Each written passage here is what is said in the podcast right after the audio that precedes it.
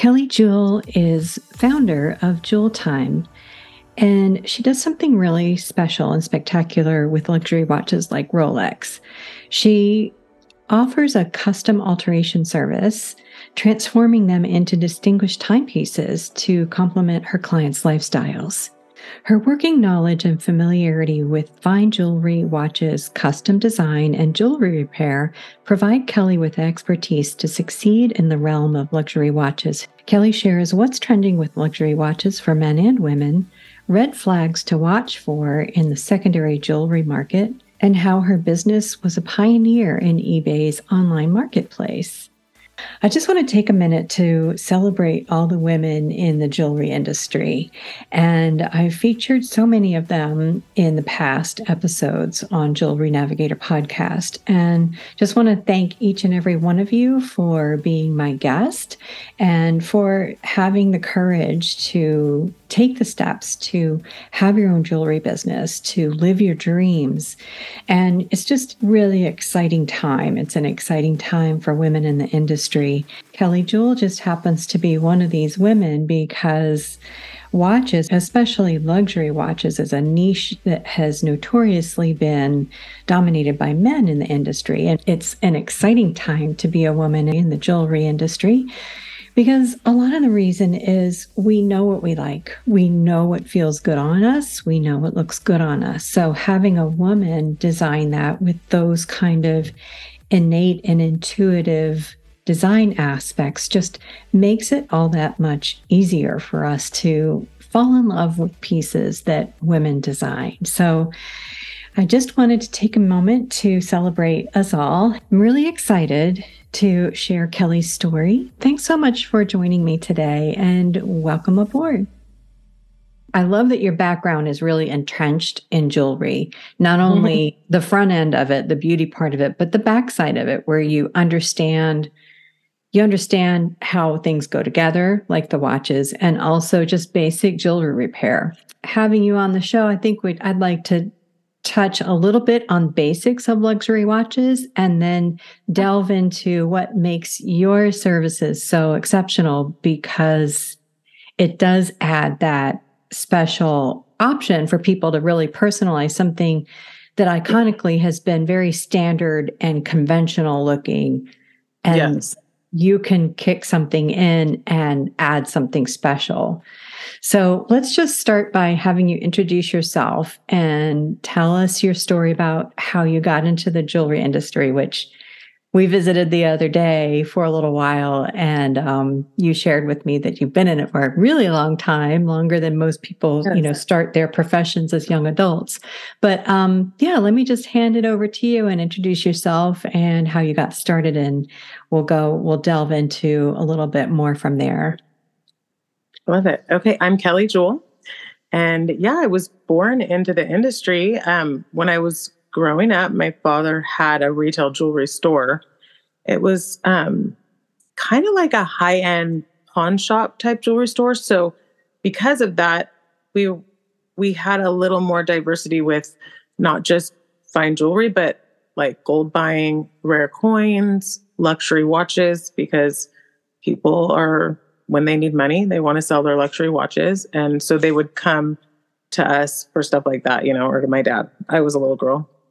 But um, yeah, so I grew up in the industry and was just surrounded by it all the time. When I graduated from college, I, I have a degree in nutrition science, dietetics.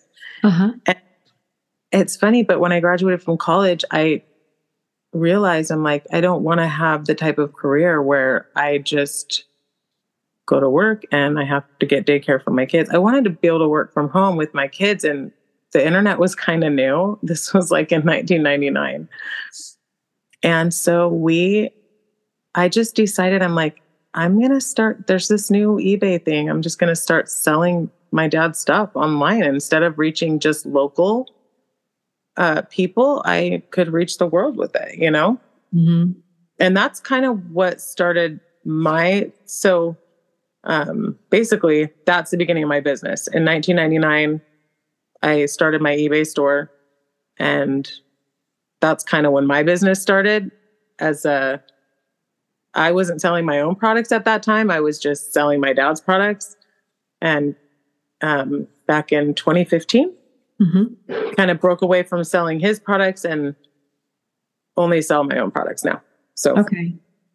But yeah. So um, you must have, uh, you've built up a clientele of people who, like you were explaining, when people need cash right away, or maybe they've just they've started a little side business of their own where they um, they acquire or purchase uh, watches in in the secondary jewelry or secondary luxury watch.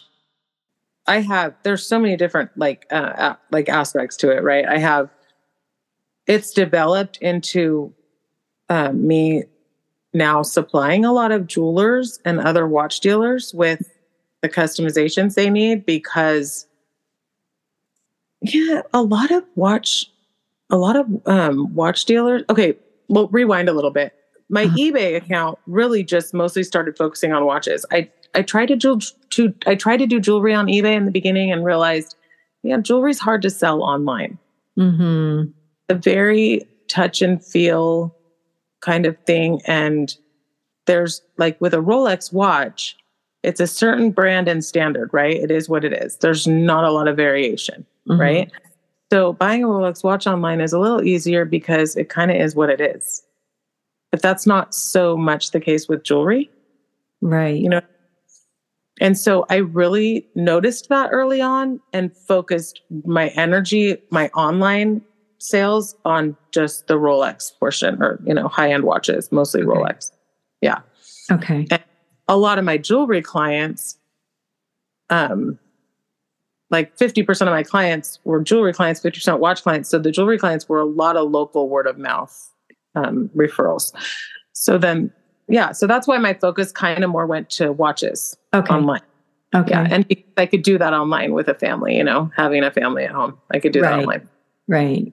Um, and so what what started developing is um this kind of sentimental customization, like personalization, sentimental pieces, like uh, people would just start asking, like, hey, can you do this or can you do that? And my dad always taught me, like, growing up, like, if someone asks you if you have something or you can do something, I mean, you can say no and then you don't earn their business, or you can just say, I can get it, or I can do it, I can figure it out, you know, right. with right. And so um, that's kind of been like something that I've always kind of stuck with like, hey, hey, if anyone can figure it out, I'm going to do it. You know, I'm persistent that way. Uh-huh. So we just, we would always just figure it out. And I just learned that with the wa- luxury watch industry, there's just a lot of stuff out there, like aftermarket parts especially the cosmetic side of them, you know, like dials and bezels and things like that. Mm-hmm. They're just like not high quality. They're just, I don't know why people would put them on a Rolex. It's mm-hmm. just super low quality and it's not worthy of a Rolex. And I mean, I feel like the dealers do it. A lot of the people, the dealers do it, you know, my competitors basically, because mm-hmm. it's more higher margins for them, right? Mm-hmm. So they can do like a lower quality customization, stay within the client's perceived budget, and you know make a little more money. Yeah. But yeah. To me, it was more worth it to have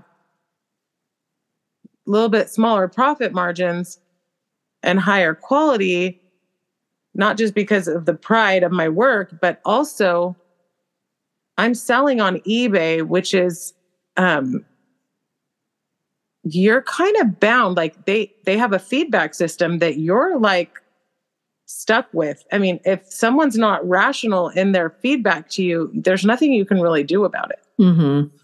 So even if you sell something that's lower quality and you describe it as such, and you're honest in your listing description,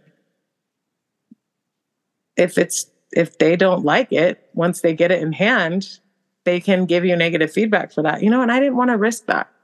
Uh huh. Not on my eBay account. Like I just felt like this is how I'm reaching the world, you know? Right. So I just decided, I made a conscious decision that my products that I was going to sell would be higher end quality, higher quality customizations, and that I wasn't for everybody.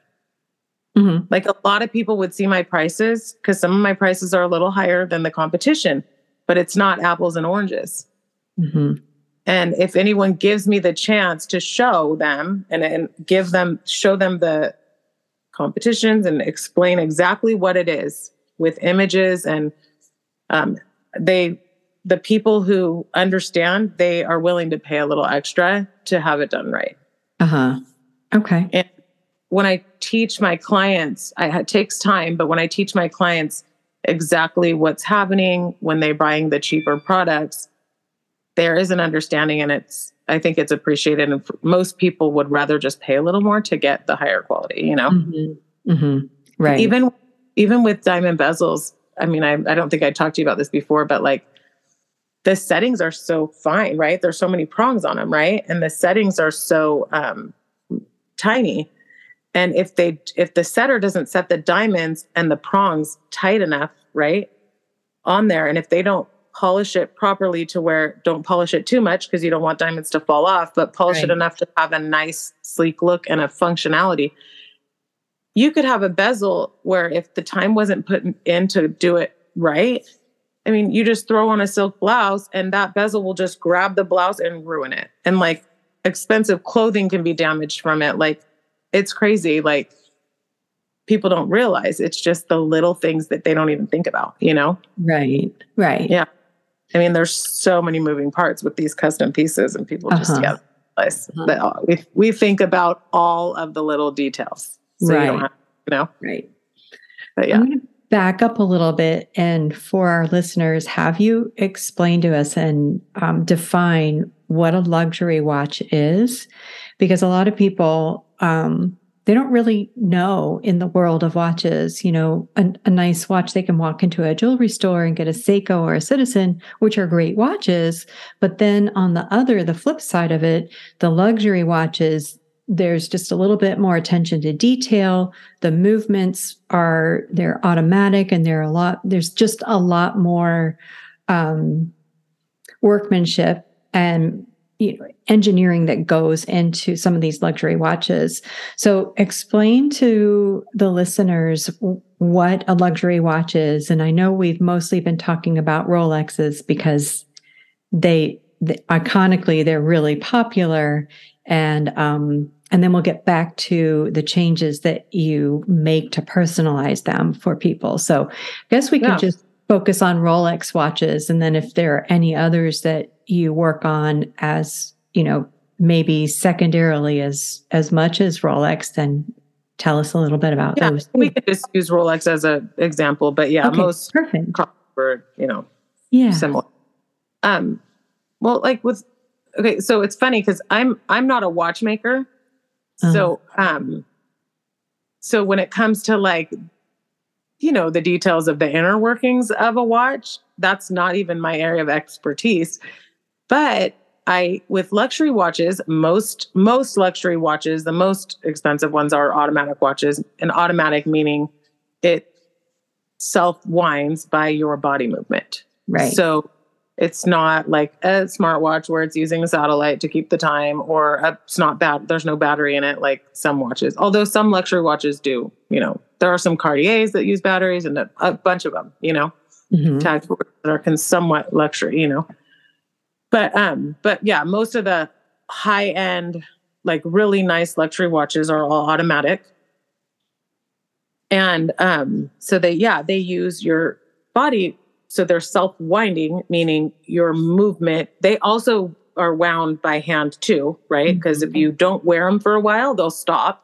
Mm-hmm. Like if you just set it down on your desk for, you know, they have different power reserves. Different models have different power reserves. Most of them most Rolex watches are usually between, you know, a couple days to a few days of power reserve that if you took it off, it'll keep running for, you know? Okay. Um, and that's why a lot of people with luxury watches have watch winders because you'll just put it on this little thing that acts like a human and just kind of rolls around and makes then when you put it on it still has the time and you don't have to stress to change it you know? Right.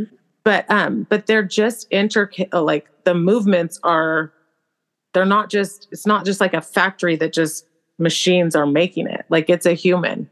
Mm-hmm. so that's why a watchmaker you call a watchmaker like someone who is even just repairing your watches because for someone to have the skill to do the repairs on the luxury watches they also have to have the skill to be a watchmaker because when you service a movement on a luxury watch you are if you do it correctly you will take the entire movement out and separate all of the parts and literally they will put it in these little baskets of cleaners right Mhm. and the entire watch is in pieces. The, every piece of the movement is just in a basket, all separate.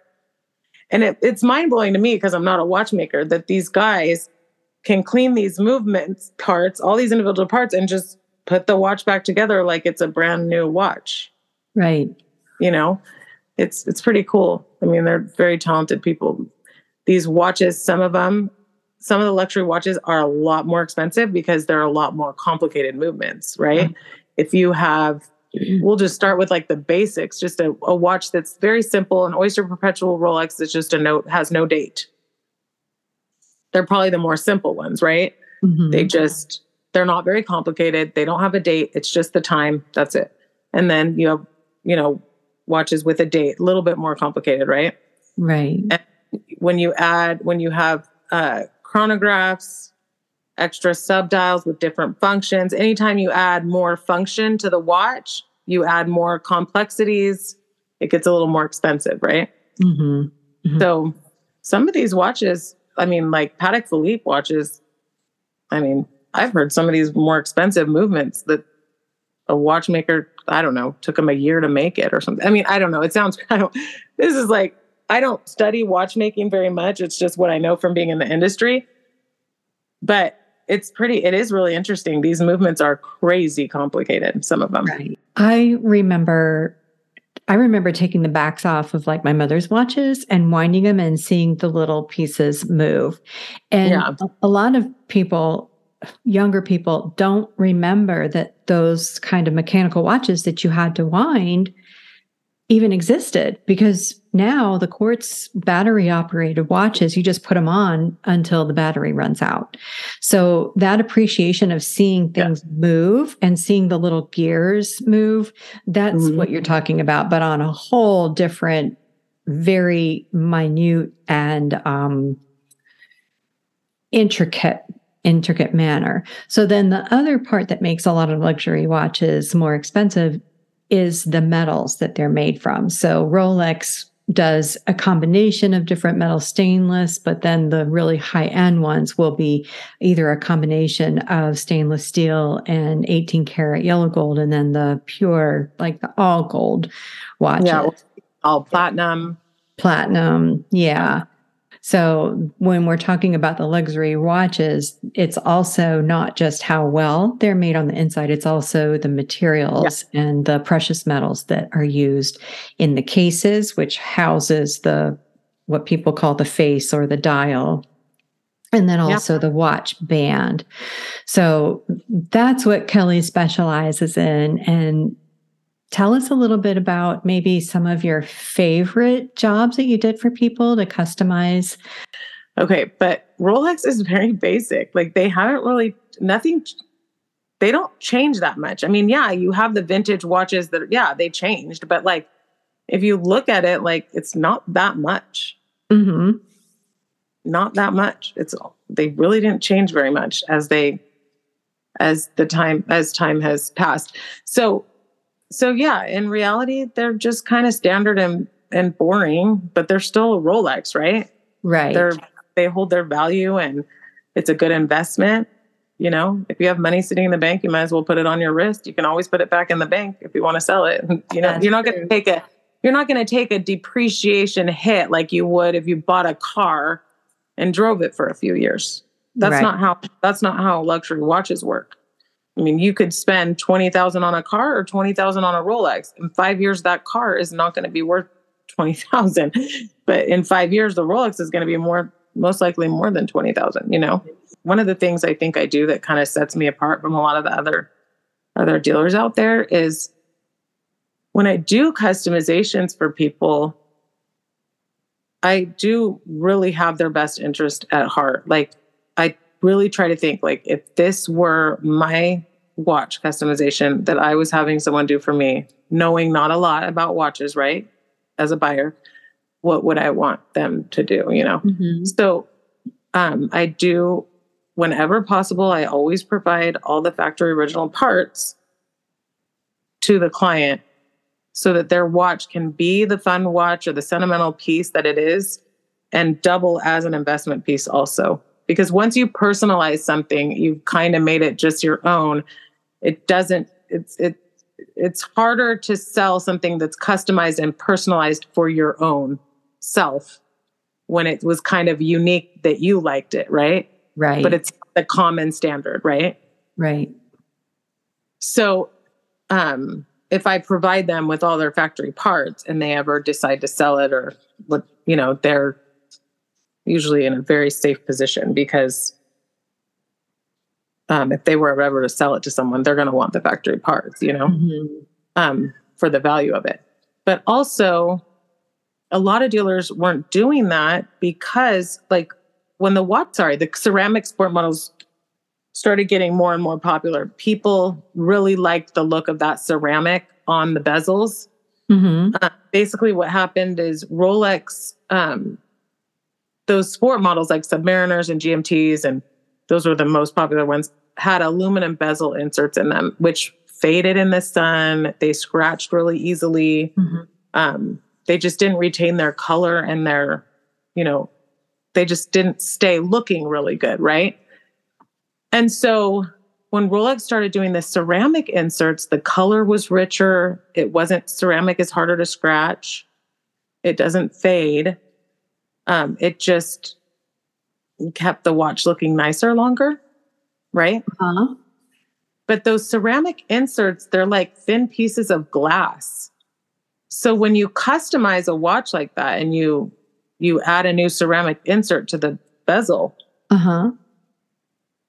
you have to take the other one out. And taking the, the original one out, almost 100% of the time, it's going to break. I mean, there are rare cases where a watchmaker can get it out without breaking it.